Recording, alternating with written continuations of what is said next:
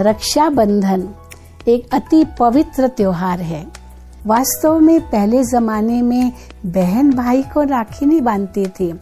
एक ब्राह्मण आता था जो हर एक के घर में जाकर के यजमानों को राखी बांधता था और उनसे यही कहता था कि परमात्मा आपकी रक्षा करेगा।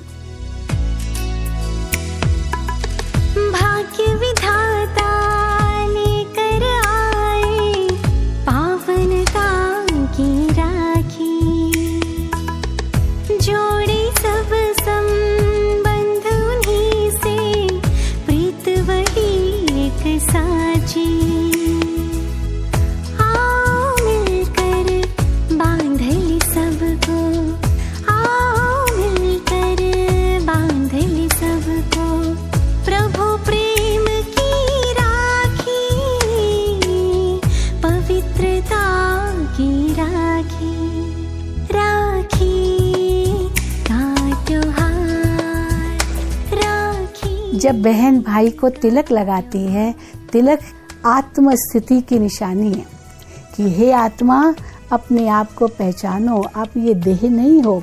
आप एक अति सूक्ष्म ज्योति बिंदु स्वरूप आत्मा हो।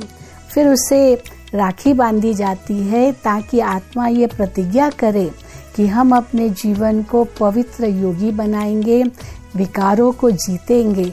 फिर हम भाई को मिठाई खिलाते हैं ये मिठाई जीवन के मिठास की निशानी है।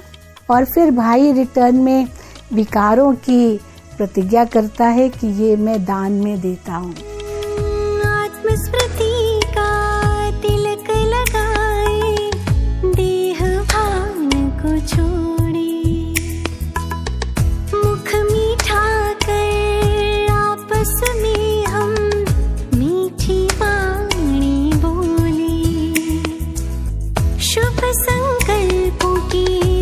तोहफे दे गए शुभ संकल्पों की तोहफे दे गए मिलकर सतयुग लाए आओ स्वर्ग बना।